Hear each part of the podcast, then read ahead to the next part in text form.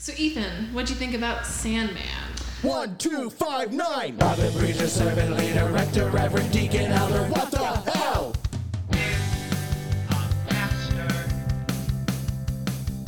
Sandman. It was okay. The Sandman. It was okay. Yeah. It was fine. Have you read the comics? No, Beth has read the comics, so Beth knew a lot about them.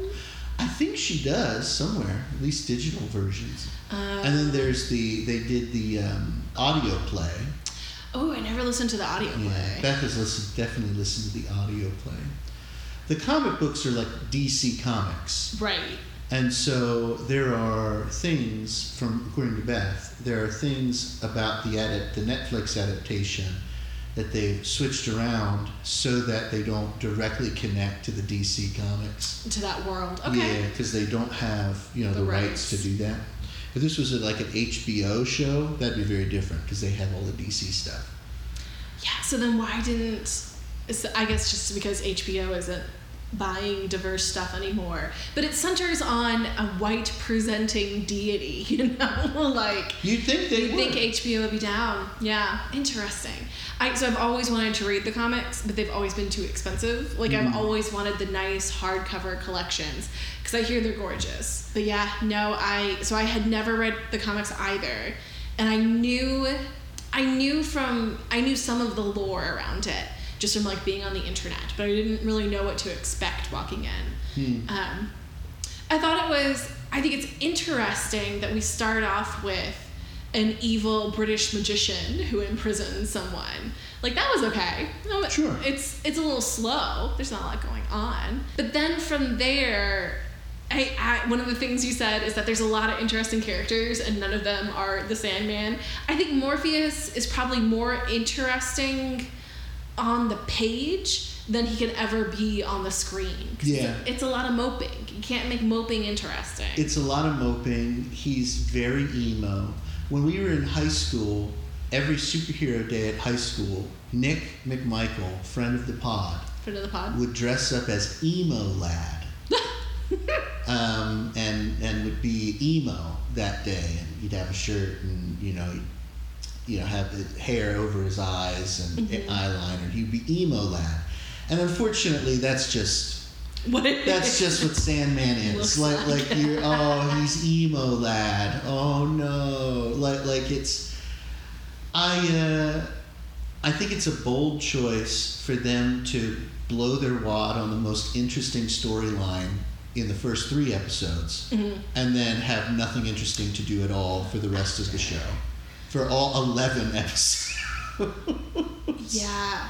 And it's, they almost could have done, instead of doing the big arc, which I'm sure is what comes next, in the comic books, instead of doing this big arc of getting Corinthian back and getting these other dreams back, having it be one-offs. Give me one episode where I'm focusing on Rose Walker and Morpheus is just kind of in the background making things happen. I think Morpheus and Sandman is a lot like the cathedral in The Hunchback of Notre Dame. It's a character, everything's happening around and in it, and this is the universe you're in, but the interesting person is Quasimodo, not the cathedral. And I think that's what Sandman is Morpheus should not be your interesting person, because he just can't be. Yeah, he's not interesting enough. Yeah. Right. But the episode with Death, I had a fun day with Death. I think that was exciting. That was a good episode. That's what makes the show kind of frustrating to me. So I could get behind that first arc, right? Sandman's captured by the evil dude. He's imprisoned for 200 years, and he escapes and is now looking for his stuff. Yeah. That's a hero's journey. That first arc is fine. Is Sandman super interesting? No, but it's an interesting enough story, and it looks good enough, and the characters that he is pursuing are interesting enough, right? Sandman, can kind of take on that. Are we really rooting for Sandman? Yeah, no, but it's fine. Mm-hmm. And then after that, the big story about the Dream Vortex, not interesting at all. I think the reason why it's not interesting is for reasons I can't fully understand, the Dream Vortex actress is that, was it Rose? Is that her name, or am I thinking of something totally different? The character's name is Rose. Right. Rose Walker. Rose Walker. That's who I thought that was. But like Rose Walker, the actress, not that great. Like not in my opinion. Like the character, or rather whatever direction she was given for the character. That's what I was going to say. I think doesn't. Everything is sort of the way the dream people talk about how dangerous the vortex doesn't really play out in Rose Walker's character. Like, mm-hmm. Rose Walker is either not totally aware of how dangerous she is, which of course she's not. She herself is, of course, you know, it's a traumatic backstory. It's very bad, but she herself isn't necessarily bringing the drama and gravitas that I feel like a better director would have told her to bring. And so like, and she keeps accidentally showing up in the dream world. And so, the plot happens around Rose rather than her being what they say the vortex is, which is this creator and unmaker. Right. Yeah. Yeah. And I think, I honestly think that most of what I bumped on in Sandman is due to direction. I think that I think they have plenty of good actors available, and I don't you know more about acting than I do. I was interested by the potential of Rose, but yeah, she continues to insistently be small. She never fully uses her power. It's always these little bursts. And if she's supposed to be the thing that destroys everything, then, I need to see her have that capability. I need to see her kind of turn a little bit. Mm-hmm. You don't ever see that destructive thing that's within her control. And I think there's a really interesting storyline there with the idea that, she was not meant to be the vortex. She inherited it. Right. There's a lot about intergenerational trauma that you could really play with that we just didn't do in the storyline, or didn't do well in the storyline, because there's too much stuff to do. I gotta find my brother. I gotta do this. I have to be here. Here's my friend who's surprise pregnant. There's just too much in that. It is both too long and not enough, and that's the frustrating thing about short order series. I would have picked a different arc for the back half of the series. Nobody's paying me to do it, but that's what I've done. Yeah, I agree. There are too many themes in the show that are all half explored. Right. So one of the primary themes seems to be change, right? You know, there's this sense in which Morpheus is unchanging because he's an endless. But we discover that, that's entirely true. He changes even if he's not aware of it, and the dreams and nightmares don't want to be in the boxes they're in. They want to evolve and change, except for the Corinthian, which doesn't piss me off. It's just it sends a mixed message. If the Corinthian doesn't want to change because he's this nightmare, and nightmares aren't meant to be loose in the world because of their nature, but here they are. But the nightmare that cuts Rose's brother off from the dreaming is a nightmare who definitely does not want to be a nightmare. Right. That's kind of weird. So where's Corinthian's change? That bothers me. And if they had really... So, Sandman has this big speech after he's, taken down Corinthian to all of the serial killers at the convention. And is you people embodied the nightmare, and so my curse on you is you know what you've done wrong, you little people. Which, fine. Serial killers are fine to beat up on. But I think... if they had explored that, Corinthian doesn't need to change because Corinthian has all that he needs in this world. He is able to bend the world around him because humans are corruptible to this kind of horrific killing. If we had really made it that, then, maybe I would have been fine. And then explained what the other nightmare was supposed to be. Because I don't understand what's so bad about being trapped in your fantasy when you sleep. Like, I don't understand what the nightmare version of that nightmare turned dream was. Right. And so I don't know what she's changing from. I only ever see her as a sympathetic character. And I think, yeah, more with that. Like, if we had done a full episode on, like, Sandman creating this dream and then this dream being out in the world, if we had explored that character the way we got to see the Corinthian the whole time, then I would have felt different. I think the idea of the dream that cuts her brother, Rose's brother, off from the dreaming, I think the idea is that it's supposed to be a recurring nightmare. And so the idea is supposed to be, for her, for that being as a nightmare, is you're not able to dream something else.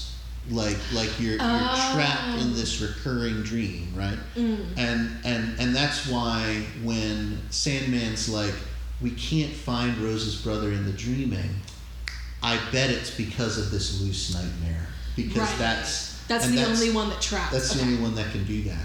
And so, but the dream that the nightmare does is a good dream, you know, because the nightmare wants to not be a nightmare.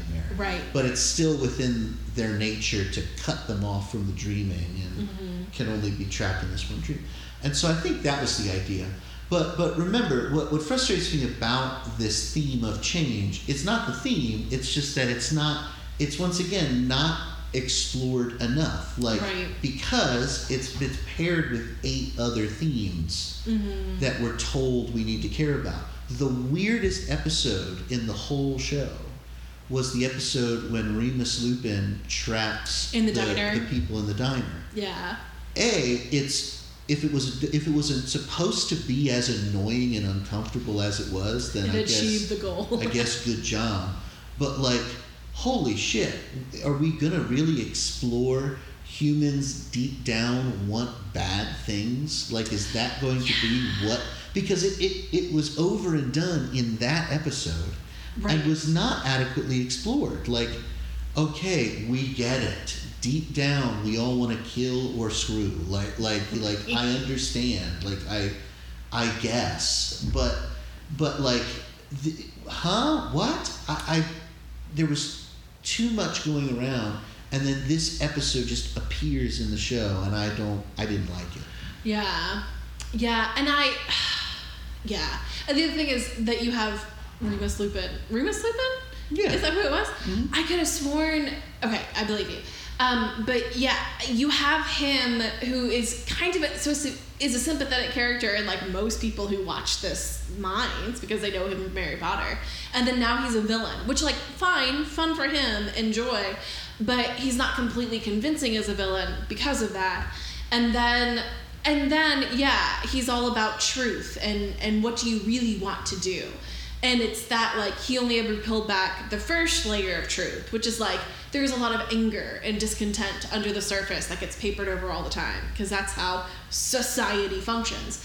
But once you get past that layer, it's really not that everybody wants to kill or screw all of the time. It's that people want a resolution. And if you give them the ability to have the quickest possible resolution, of course you're going to destroy everything.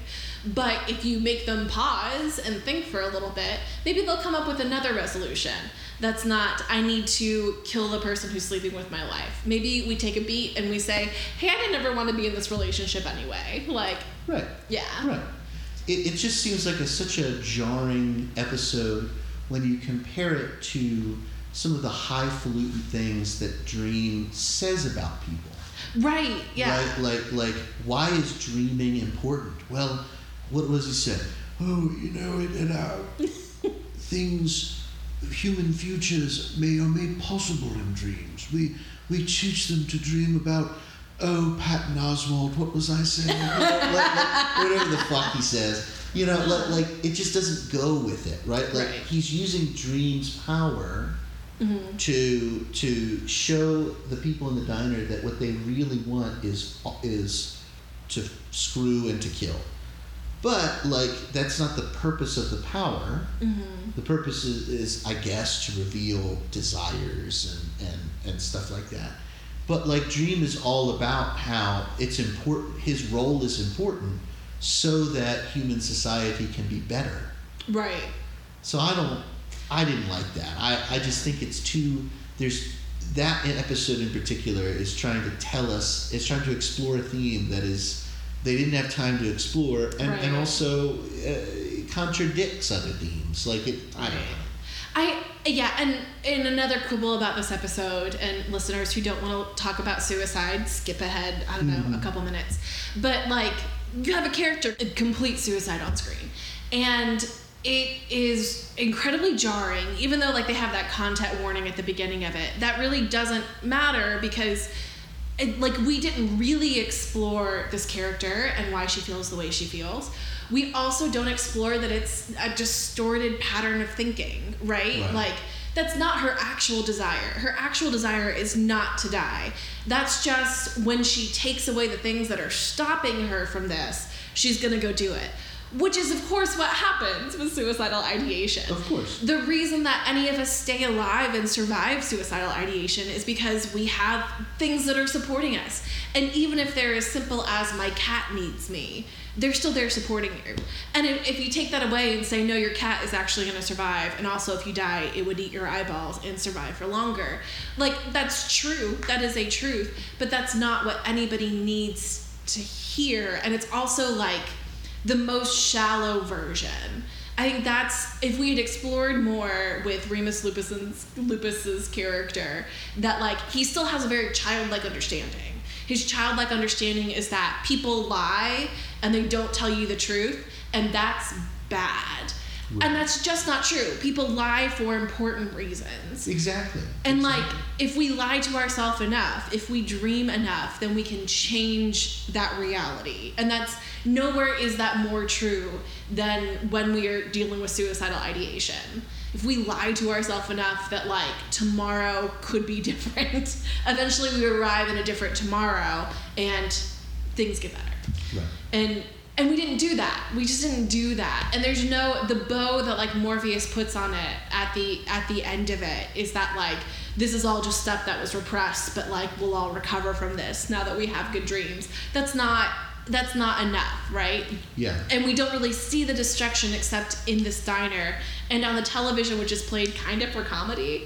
But it's not, the show is not dark enough for that to work. That's the other thing, is it's not, it vacillates between here are terrible, horrible, traumatic things, and then here's the dreaming, which is beautiful, and I need it to pick a tone. Yeah. That's the big thing. Well, and the funny thing, you're right, 100% agree. The funny thing is when the show decides to be whimsical, it's a way better show. Yeah. You know, so, like, this is what makes me kind of laugh about the show. What the show ends up telling is way less interesting than the random moments during the show that are when it's at its most interesting. For example, I would happily watch a show that's Sandman in the background with Anglican Priest Lady and Joanna Constantine running around having adventures. Yes. By the way, the reason why it has to be Joanna Constantine is because it's John Constantine in the comic books, and they don't own the rights to John Constantine. Gotcha. But either way, very great. What a great bend, you know, and it was charming and wonderful, and Joanna Constantine's cool, and the Anglican Priest Lady's cool, and it's all fun. Like, what a great little thing there. Way more interesting than Rose Walker and all of that. Or the other thing, the episode with Death is really good, but the episode right after that, where we meet Hob, the one who is immortal, because Death takes away, you know, Death. That was a fun one. What a great episode. It's the genuinely a great episode for Sandman. Because it's Sandman being, changing and evolving and realizing, well, I do have a friend, you know, and I do like to see him. That's very cute. And he's a lovely character. Like, Hob's a great character who has, you know, who over each year evolves and changes. Yeah. And but still loves life and doesn't want to die because he's afraid. Right. You know, he doesn't want to die because he loves being alive, you know? There's, like, more things happening, yeah. I had never identified with a character less in my life. I know exactly what you mean. I didn't really identify with him either, but his exoticness made him fun. You know? Like, he's a character that even if I don't identify with him, I get it. I go, sure. Like, I get the perspective, and it routinely surprises. He's a good character because he surprises Morpheus. Mm-hmm. He does the opposite of what Morpheus thinks he's going to do every time. Mm-hmm. And it makes Morpheus want to stick around. It makes him go, oh, yeah, okay, I'll see you next time. You know? Right. Let me check in. Yeah. And I would happily watch a show that was Hob, Morpheus, and Joanna Constantine. Yeah. You know, that's a good show. That's a fun show. Yeah. But unfortunately, the Corinthian doesn't fit in that show. Right. And we want to do that. Rose Walker doesn't really fit in that show, so we want to do that. And that's really what I mean when I say this show tries to do too many themes and it's all half-baked. Mm-hmm. I can't remember the actor's name, you brought him up, but the gentleman who does drag and who owns my goodness. Bed and Breakfast. I will remember it in a minute because I love him to death. He's the original Hedwig. Original Hedwig and the Angry Inch. John Cameron Mitchell. That's right. Mm-hmm.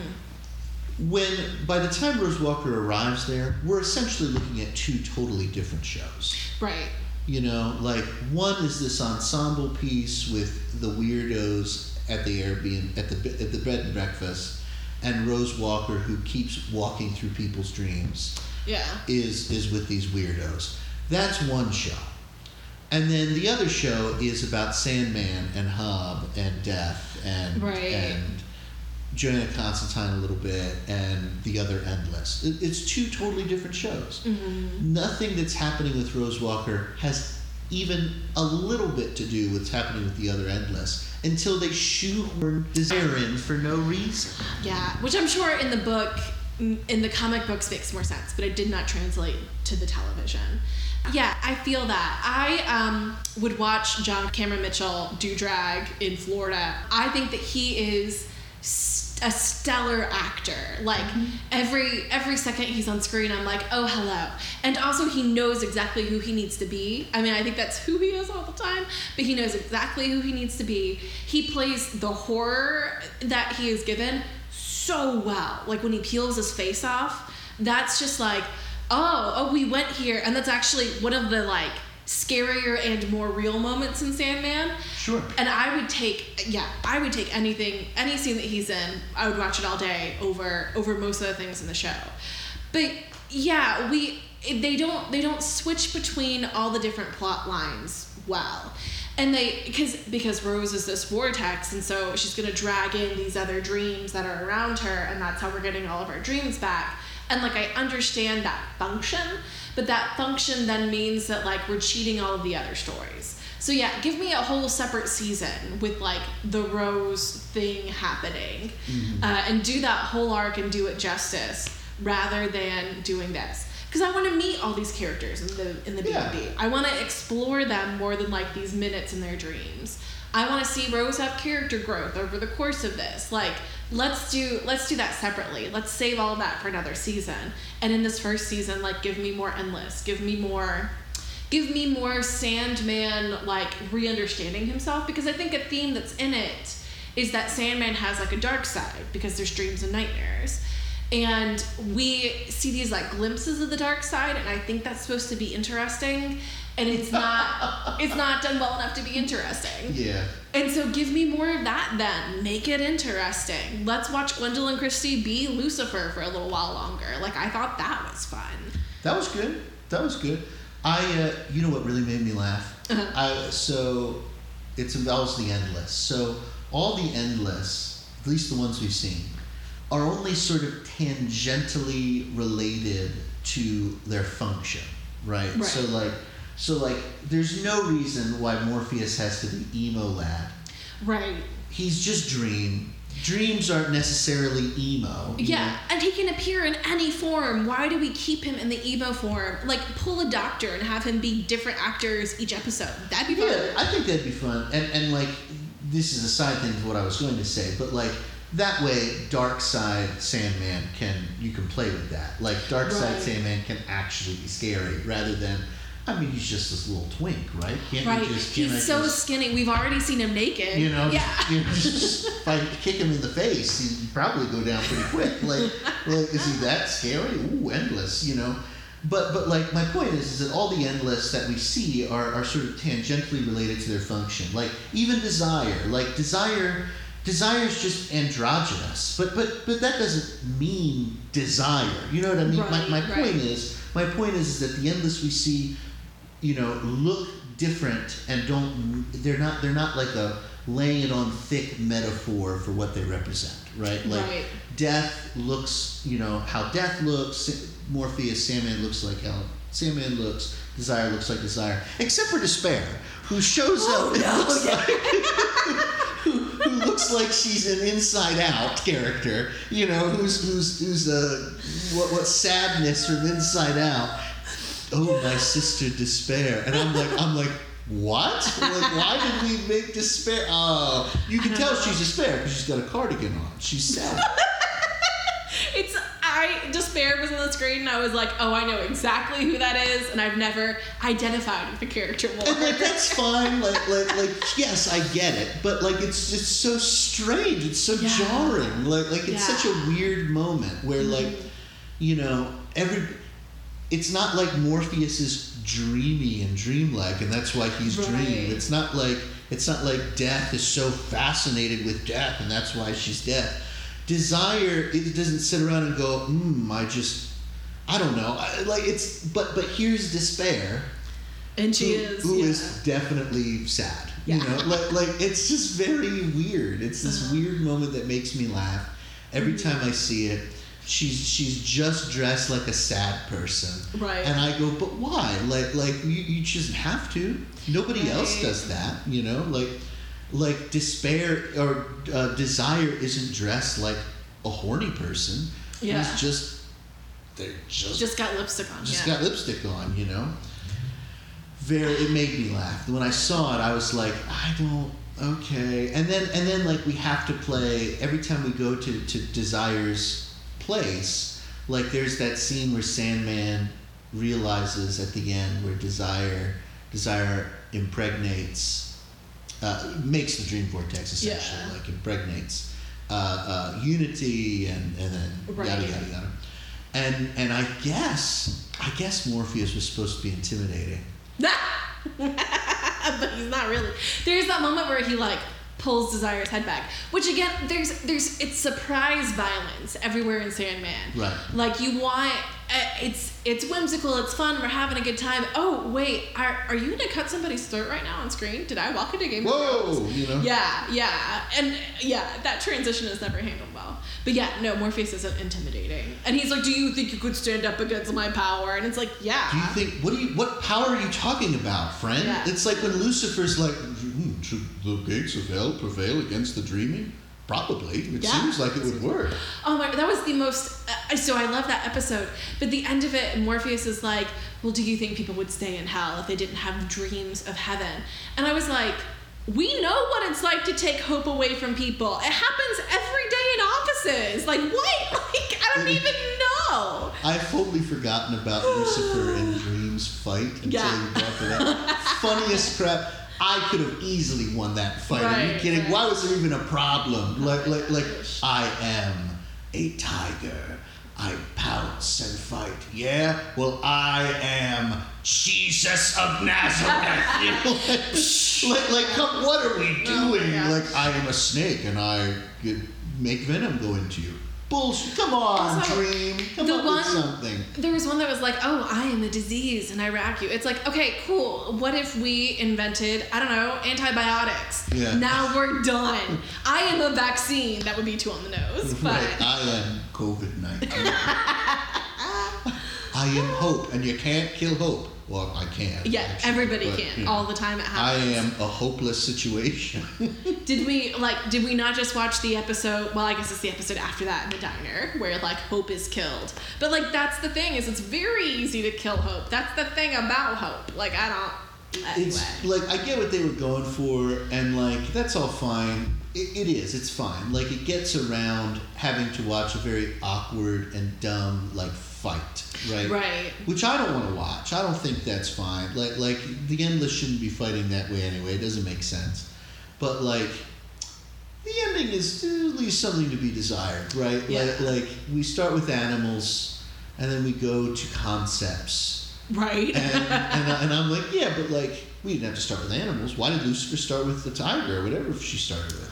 I am God.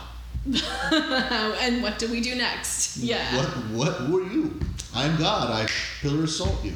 Yeah. I'm an atheist and I refuse to be assaulted. Like what? And I reject God. Fair enough. Yeah. I am faith and I overwhelm you. I'm religious experience. You aren't doing anything for the next 24 hours. I think that there's this kind of dual meaning with the hope of like Morpheus being like, oh, you have to have me so that the prisoners will stay in hell and be tortured. But also, doesn't that make Morpheus complicit in the torture of people in hell? Like, is he a good guy or is he a bad guy or is he ambivalent? And if he's ambivalent, why am I cheering for him? Like, that's the difficulty with it. This is supposed to be his hero arc, and you're like, but you're not good in the way that a cop's not good? I don't know what to do. And this is, you know, how do I fix this? Well, one easy way to fix the whole show is just to have two different shows. Yeah. That's one easy way. Because then like, the first part can stand on its own. It's no big deal. We move on. It's interesting in its way. And then we can spend more time with Rose Walker in the second one. And we can come to like these characters in a fuller way. And Sandman can just be a side character in the background. Mm-hmm. Another way I would fix it, and this goes beyond, like, now we have to attack the source material. So, like, take this with a grain of salt, listeners. But, like, just let Sandman be a role. Ooh, yeah. You know, have the Endless be mantles that people take up, right? Like, and then we can like Morpheus, even if Sandman is neutral, right? Like, yeah. Then we can come to like the character of Morpheus in a different way. Pull a Santa Claus, Tim Allen Santa Claus. And, you know, I actually think that would help. It would help with the confusion, right? Like, well, is the role of the Sandman good? Well, no, it's neutral, just like all the Endless. Like, is Desire good? Sometimes not, sometimes yes, sometimes no. Like, is Death good? Well, it's a little trickier, but ultimately the answer is sometimes. Yeah. Sometimes Death is peaceful and final and good and you know, like when monarchs die. And we all celebrate, sorry. But because the problem is that dreams are neutral. And the role of Morpheus and who Morpheus is has to embody that. And so you're right. Why would we cheer? Like, what Morpheus constantly has to justify his own existence by those quips, right? Mm-hmm. Well, hope's important, or dreams are important. They're good. They're an unqualified good. That's why you need me. Yeah, but you're not. It's not an unqualified good. Theoretically, while you were trapped, nobody was dreaming? Is that the idea? That seems to be the idea. Or they're all trapped in their worst nightmares. Right. Is what we're, I think, meant to believe. So the 20th century is because people could not dream good dreams. But we went to the goddamn moon. Somebody dreamed a dream, you know? Right. Like, there was some fine stuff in the, what? Are you telling me that Star Wars is bad? like, there's plenty of good shit. Like, I get it. But, yeah, it's just a little weird. Yeah. And I lay that, you know, that's Neil Gaiman, right? Like, Neil, this is one of the reasons why I have not read a ton of Neil Gaiman. Stardust is lovely. I'm glad that he made Stardust. But, like, this is sort of my problem with, like, the Neil Gaiman, Terry Pratchett sort of thing. I didn't think you were going to go for Terry Pratchett. Keep going. Like, I'm not here to fight them. Like, they're great. Terry Pratchett may rest in peace. Like they're way more successful than me, and they're quite good authors. I'm not here to fight them on it. The postmodernity frustrates me. We're trying to be neutral or gray for you know, to explore that, and there's a way you can do that while still being humanly grounded mm-hmm. without it sort of spiraling into kind of abstract, we're doing it just sort of because, right? Like, right. There's a difference between human beings are morally gray and morally gray is a good thing. Like right. There's, of course human beings are morally gray. Of course we are. We all know that. You know, even Tolkien knew that. Right. Right? Yeah, like, yeah. But why is that good? Like, it doesn't mean we need to beat ourselves up over it. But right. But there's nothing noble about being morally gray. Like mm. and that's, once again, fine. That's fine. Right. But like, you know, we would consider a morally gray character who decides to kill people a murderer. Because they are, in fact, just a murderer. That's right. What it is. Exactly.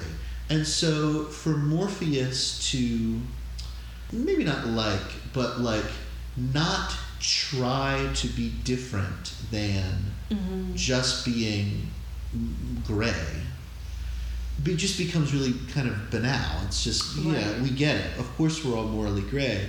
The drama comes from when we resist that. Yes. That's the drama. Yes.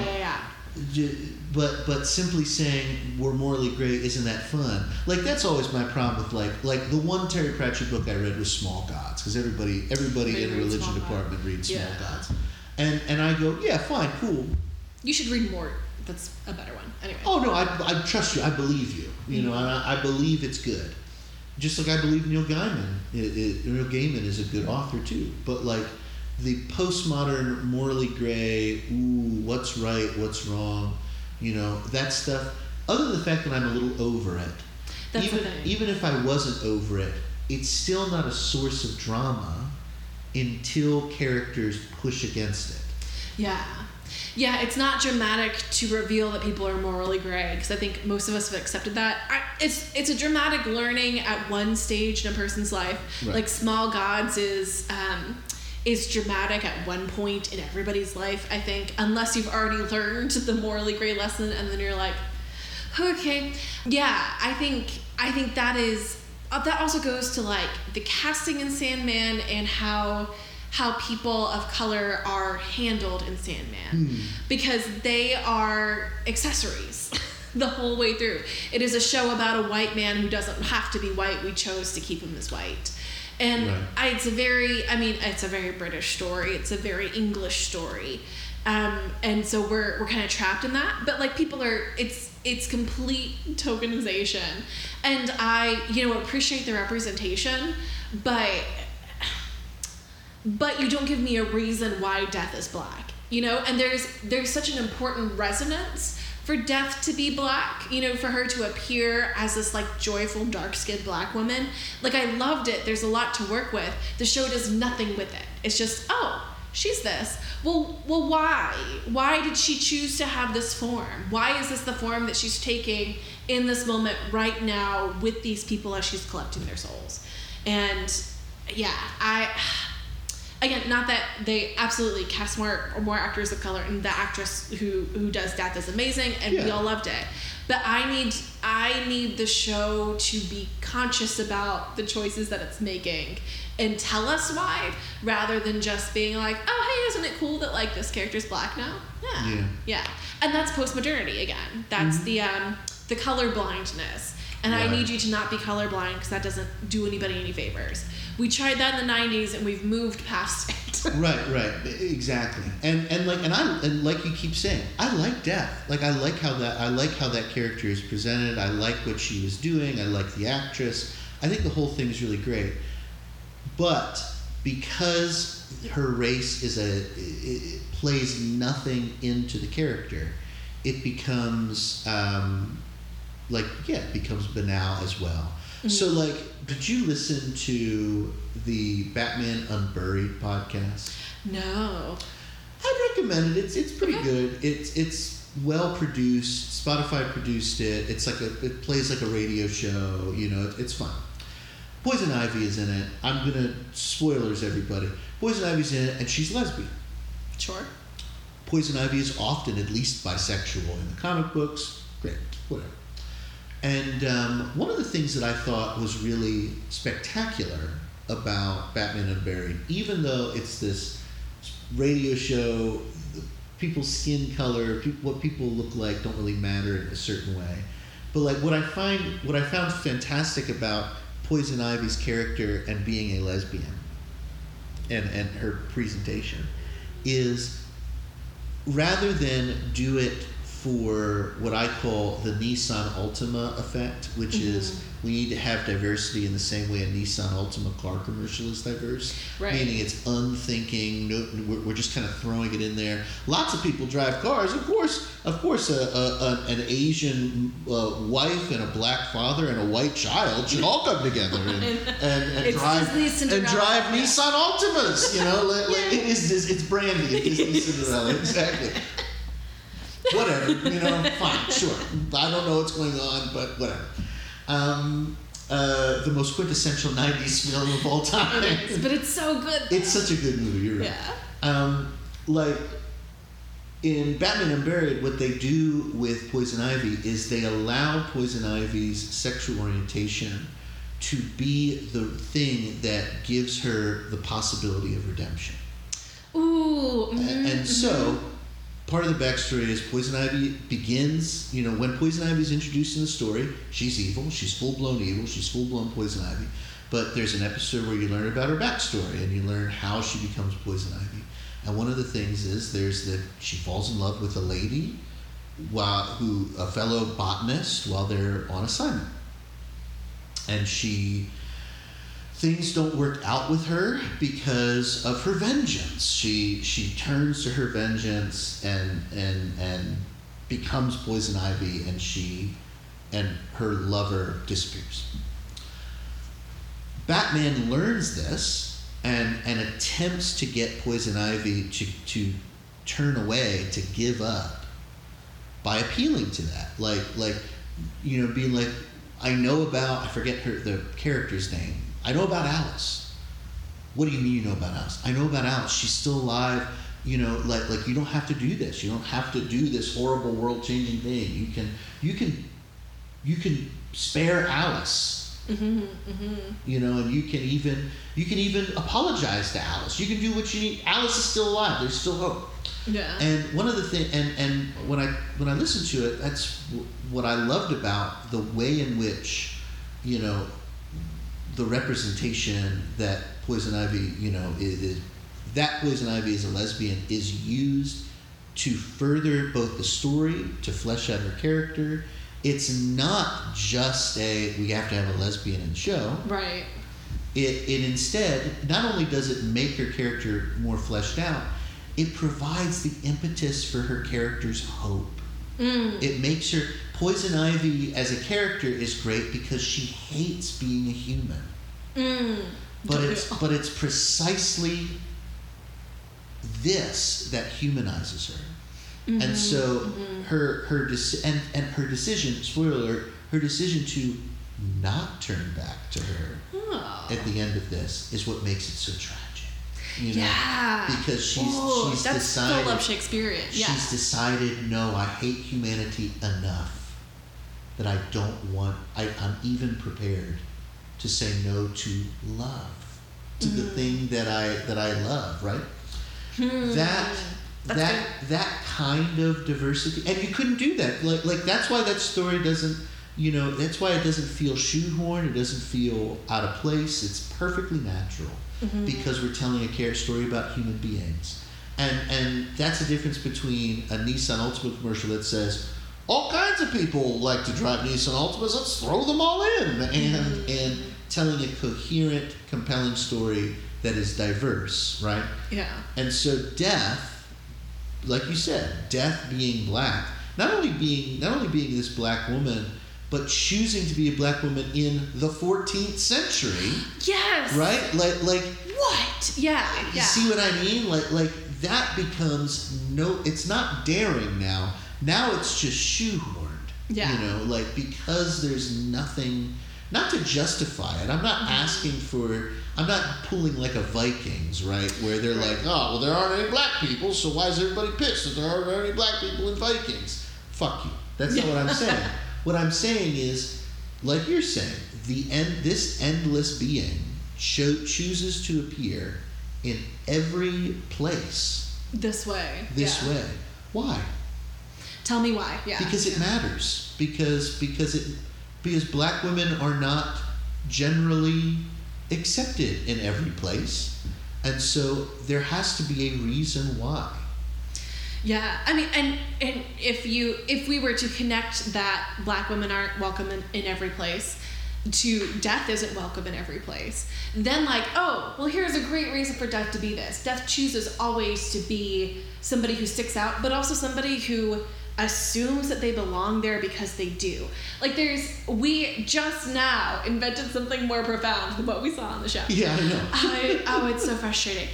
Speaking of natural representation and speaking of Alice Isn't Dead, the podcast from the Welcome to Night Vale people, is again like it's Alice is searching for her wife. It could very easily be that Alice is searching for her husband, but that would be a very different show because who Alice is and the skills Alice has and the drive she has and how she interacts with the world around her are built out of herself as a lesbian. And so it is like a quintessentially lesbian story, but it's also just a hero story of somebody trying to achieve a goal. And so, yeah, that, again, a radio play that's much more organic than what we saw on the show. But like even in Haunting of Hill House, Theo Crane is a lesbian and the lesbianness is not tokenizing. It's actually like she's going to have difficulty finding partners and finding partners that are going to be sustainable, healthy relationships for her because it's hard being queer. And like the queerness of her and in her family setting is something that's explored in places. Like, is it the perfect queer representation? No. But in many ways, it's thoughtful and natural and a part of who her character is and a part of why she's so standoffish from the world in addition to like whatever mystical thing she has going on.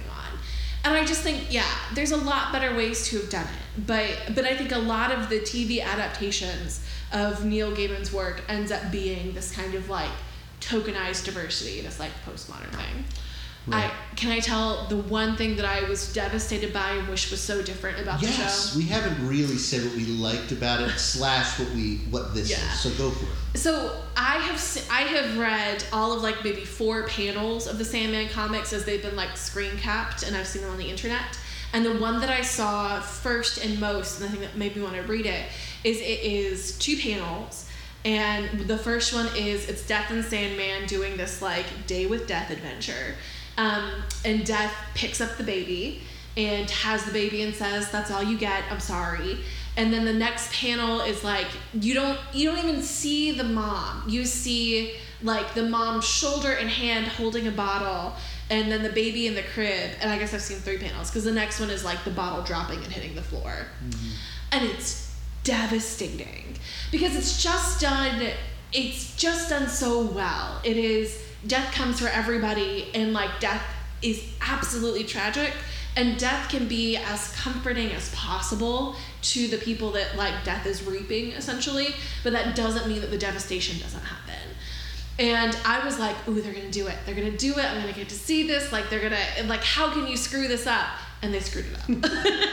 Like, sure. Death is still as like genuine and comforting and like lovely, but then like the mom is played as this kind of like housewife, funny mom who's tired and needs a nap. And then like she comes back in and she like says the name of the baby and that's all we get. And I'm like, what? You had one of the most profound things I've ever seen a comic book do, and you did this with it. Mm. So that was my gripe, is that like sometimes the source material is amazing and we can't go there. We choose to go there in different places. Sure. And that's frustrating.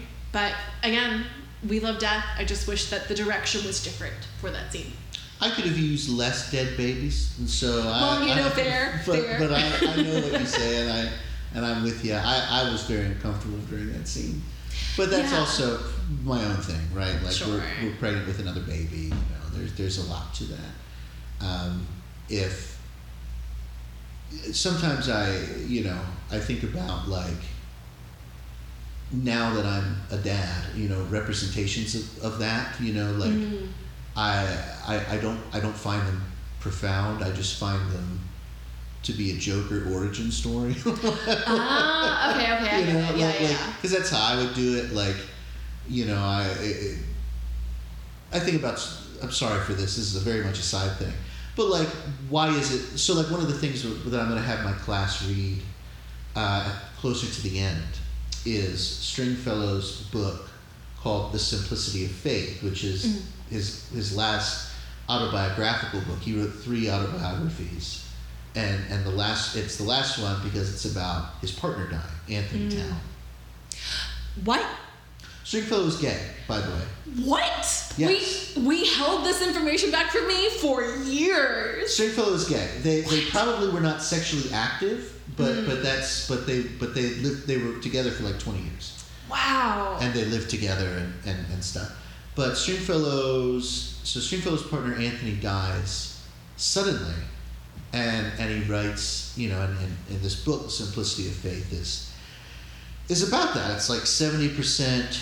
It's like part of it is a little bit about Anthony's life, and then their life together, and then his reflections, his theological reflections, and then like stuff after on death and things like that. And death is such an important thing in Stringfellow's theology. Like death is the last enemy, and that thing that makes us fallen. Like the moral power of death causes us to be corrupted and see even our most moral things are colored by the boundary of death and stuff like that. It's profound. There's a lot to it. But one of the things he just says in this book, you know, on Anthony Town is like, you know, burying Anthony Town has proven to me even more that death is my enemy. Mm-hmm. Because there's nothing good. There's just nothing good or profound or great or natural or something for me to learn. Yeah. You know, from my partner dying. There's just nothing. Mm-hmm. All that there is that now my dog and I are lonely. That's all. Mm-hmm. And there's, you know, and I've learned nothing. And nor should I learn anything. You know, yeah. And so like there's a part of me that I go, yeah, like if I walk in, it's like the shooting in Texas, right? You know, and police officers restraining parents from coming in to protect their children, or having to come in to identify the remains of their children. And the only thing I could think of is, that's just the next question I would have is, who do I need to kill? You know, like who do I kill now? Like there's nothing good. There's nothing to be learned. Mm-hmm. Death comes for us all, and the only thing death brings isn't knowledge, it just brings death. You know, whatever knowledge we might gain later isn't because somebody died, you know, it's just something that comes later. That's my perspective.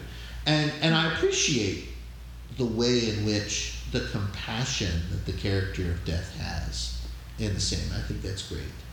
But like, no matter every instance of somebody dying in that show, you know, with that care, with death, right, is awful. Should be awful. Yeah, what we don't see is how awful it is. Yeah. And that's why I'm, you know, while I like the episode a ton, like that's my reflection on the episode is the only way you can make death compassionate is if we don't focus on who lives after that. Because otherwise it's just horrible, you know, like it's not like, well, can I, like the swimmer, well, can I say goodbye to my wife? No, you can't. I'm sorry, you're already dead. And then we have to hightail it out of there because we can't see. Otherwise we'll just see this woman rip her garments and openly weep over, you know, and curse God, you know, like over the whole thing, right? You know, we can't see the mom. Can't see the mom after a baby dies, because that's not. There's nothing fun. There's nothing good. There's nothing. Right. There's nothing compassionate about it. Like, it's being. We have to anthropomorphize dead people in order to feel the compassion. Right. Mm-hmm, Death comes for the dying, and shows compassion for those who are already dead. fine, lovely, sure, but like there's nothing, there's not a moral to that, right? Because they're dead. Yeah, yeah. You know, so what I found really valuable about the comic book representation of it is that it's honest about it. Yeah, and that's good. Yeah, it's not a mom walking in and being like having anything less than a devastating reaction to a devastating event. Have you ever listened to Next to Normal? Do you know that musical? Yeah, Beth directed, stage managed that show. Yeah, that's again like a very honest representation of what happens when a child dies. Like it can wreck you forever. And yeah, I think that's the difficulty of that episode with Death, is that like either show the horror that's there. Like we can watch John Cameron Mitchell peel his face off. Why can we not watch the horror of these moments and acknowledge it and like have Death be as helpless as we are in those situations? Like there's nothing to do here. There's nothing to stop here. This is like the way of the world. All I can do is be compassionate in this role. And if we had seen that, like that's, she keeps on talking about how she's like here for humans. She's here to like serve and care for humans. If we had really seen that, like, Death has tried to stop things. Like, give me a montage of Death trying to stop people from dying. Right. And give me that growth instead of her just saying it. And then when I see these things where, like, Death is, as compassionately as possible, pulling people away from the horror, maybe leave us with the horror. Maybe have Death walk off. Like, let's focus on the lady on the beach. Like, let's have a nightmare for an episode. Like, I'm okay with that because that's more honest than what we ended up with. Yeah. And again, a theme of the show is honesty. A theme of the show is learning and growing. And this gives us such a shallow dip into that. And I don't know. That's like with Midnight Mass. I just want more. I wanted us to have been able to do more. And I understand why we can't, but it doesn't mean I like it. Yeah, I'm with you. Let me say what I... Do I have a thing that I guess I pretty much said what I really liked. Like, at the end of the day, what I really liked were Joanna Constantine and Hob. Like, yeah. And what you could, on Joanna's side, like, just the fun whimsy of, you know, this cool Anglican priest and this cool, you know, demon hunter going in, you know, expelling a demon From the husband-to-be of, like, a princess. Yeah. Like that's And fun. They clearly have this existing relationship, right? Like, she knew who to call, Yeah, and the priest is charming, and she's lovely, you know, and everything's exactly right. Mm-hmm. And then Hob, I love Hob the character, but then just loving what Hob does with Sandman. Yeah. Evolving Sandman and Sandman being gone, but then coming back, you know, to see Hob and calling him his friend. Like, I think that's great. That's ultimately what I really like. But yeah, I think the thing that devastates me the most, like the thing that makes the show a little bit like Midnight Mass, I don't have the same kind of gut anger towards it that I have for Midnight Mass. Is that at the end of the day, because it half-asses its themes, it's a banal show. It's a show that, while entertaining in its way and plays with some cool things, like, at the end of the day, it doesn't really mean anything. And I'm, you know, I'm actually a little tired. Nobody I know does this to me, but like, I'm a little tired of justifying why shows should mean things. Right. You know, like. Sometimes people are like, why does a show have to mean something? Guys, it just does. You know, it just does. It's why nobody makes the Hangover movies anymore. Because why nobody fucking talks about the Hangover movies anymore. Right. Because nobody cares. Yeah. It's bubblegum. Bubblegum is fine. It has a place, yeah. Stuff like that's fine. But, like, this isn't a sitcom. I'm not watching free cable TV. Right. You know, this is a show on a weekly subscription service that we pay for that has a bigger budget than I'll ever make in my entire life. You know? For like one episode, yeah. For one episode. And so shows should mean things. Mm-hmm. They shouldn't just be there to pass the time. If I wanted a show to be there to pass the time, I would go on fucking YouTube. Right. Or I would like watch House Hunters, you know? Right. Or watch shows that I don't have to pay necessarily have to pay a subscription service to watch, right? Yeah. Like, and so Sandman should mean something. And the problem, I think, is that at the end of the day, it really just doesn't mean anything. Yeah. You know, it doesn't handle it well enough. The stuff that it tries to say doesn't handle it well enough. And like when we do cross into sort of deep territory or what it attempts to be deep, we discover that it's really bougie. You know? It is real bougie. It's like it is like Midnight Mass, right? Like I just re-listened to our review of Midnight Mass, and the thing that you brought up, which is dead right, is it's about poor people, but it's really about middle class people. Yeah. You know, all the problems that they attempt to explore are upper middle class psychosis problems. There's a neurosis to people with money where they're afraid of getting old and dying. Mm-hmm. And that's really, and because of that, they're insanely gullible. You know, that's what Midnight Mass is about, even though what it should be about is what it's presenting, which is here is a economically depressed, you know, culturally isolated town of islanders who are all very poor and they don't know what to do, and the only comforts they have are these things, and this is what we're trying to do. But we can't tell that story because nobody knows how to tell that story. Right. Because the only thing they care about is bougie stuff. It's the same thing here. Yeah, and and Jamie named that in the conversation that I had with him, is that we are not the people to tell that story. That would be a great story to tell.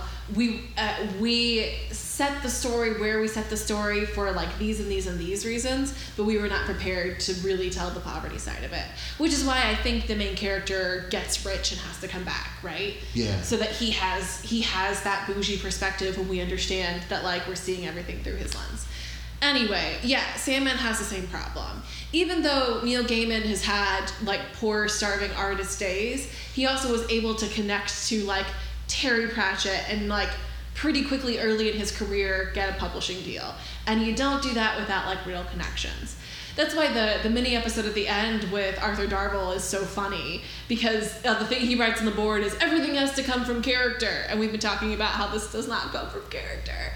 And then it's all about how like he has to connect to a rich author in order to like be able to make it big, and like that must be a biography, an autobiographical moment for Neil Gaiman. And when that is your story, we've seen that story told a million times because those are the people who get into it. Let's see another real story from somebody who's actually dealing with something. Right. Yeah. I totally forgot about them raping the muse. I completely forgot about that kid. Horrifying. Holy shit, guys. Like, why did we have to do a hard turn into this? Right, but then we don't treat it. It's the same thing with the person with suicidal ideation. We don't actually treat it gently. We don't treat it compassionately. We suggest that this is what has happened and leave you to fill in the blanks. And that's not good storytelling, nor is it storytelling that is kind to your audience. Like, if we're going to do representation of these horrific things, let's do it right. Otherwise, you're another slasher movie with a blonde woman in red panties, and we don't need that. You don't need that, and like, I know we were wrapping up, and I'm sorry, we are wrapping up, listeners, don't worry. But like, because I guess I just hadn't processed that episode, because it's that two-parter, right? Like, it's that... Yeah, it comes after the cats. Right. They're like, ooh, cats, ooh, Dream's a cat, see, he's a cat now. And everybody's like, oh, I love cats. And all I can think of in that cat moment is... Everybody knows their audience. We know the kind of people who watch the show.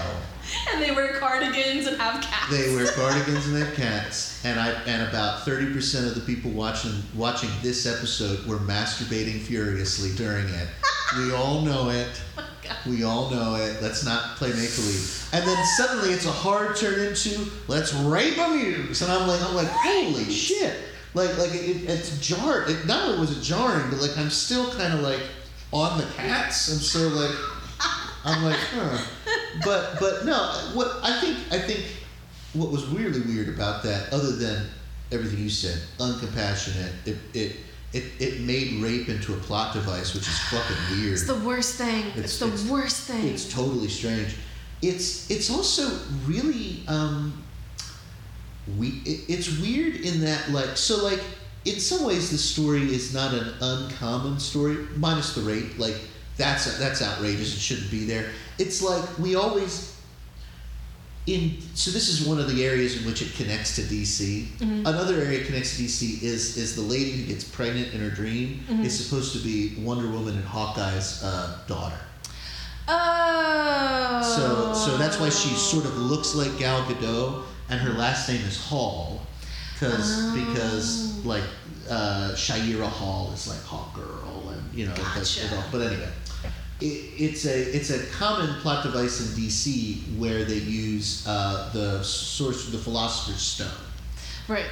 So one of the ways in which in the DC universe, one of the ways in which you can tell who has the Philosopher's Stone is they just look for Wonder Woman looks, because it's usually connected to a Wonder Woman story. Wonder Woman looks to find a man who suddenly becomes famous. Right.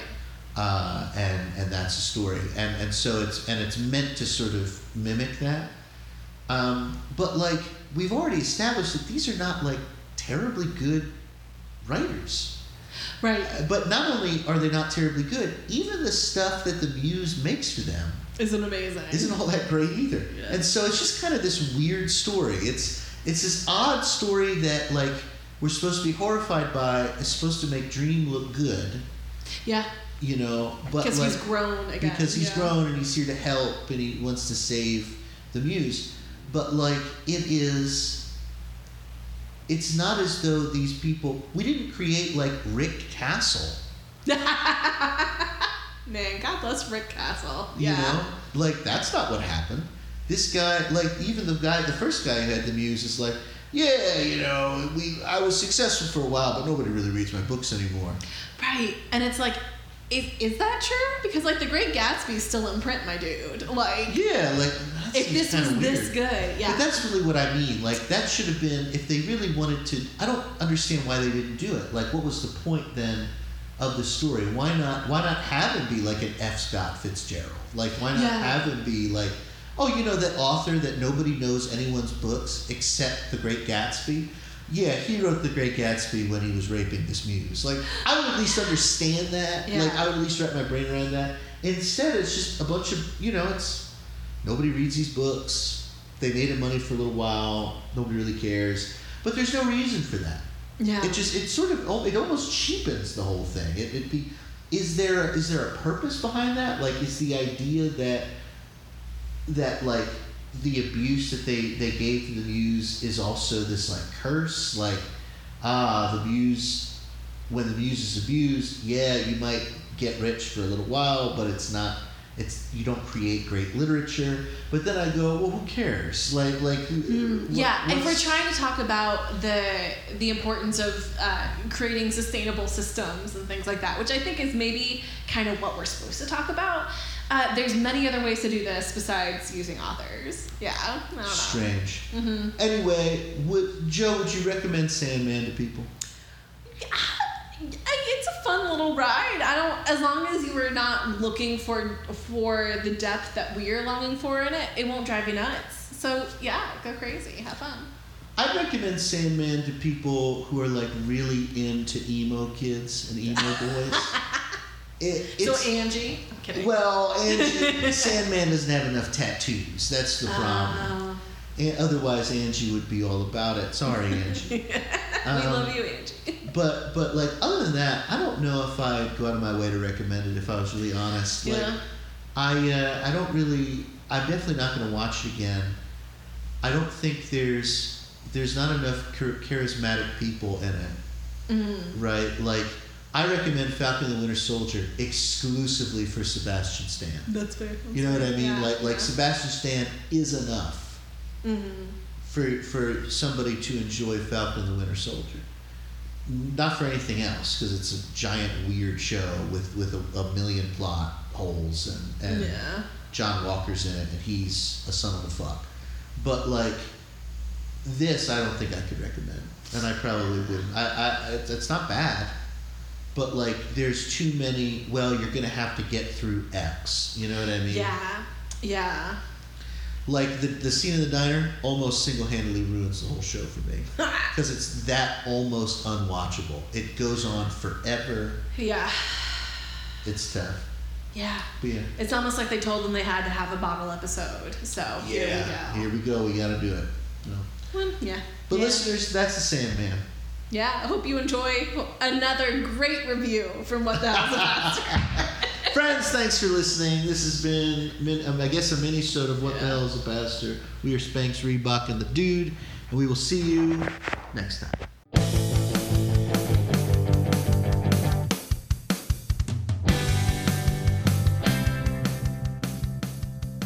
What the Hell is a Pastor is a part of the Disruptive Disciples podcast network.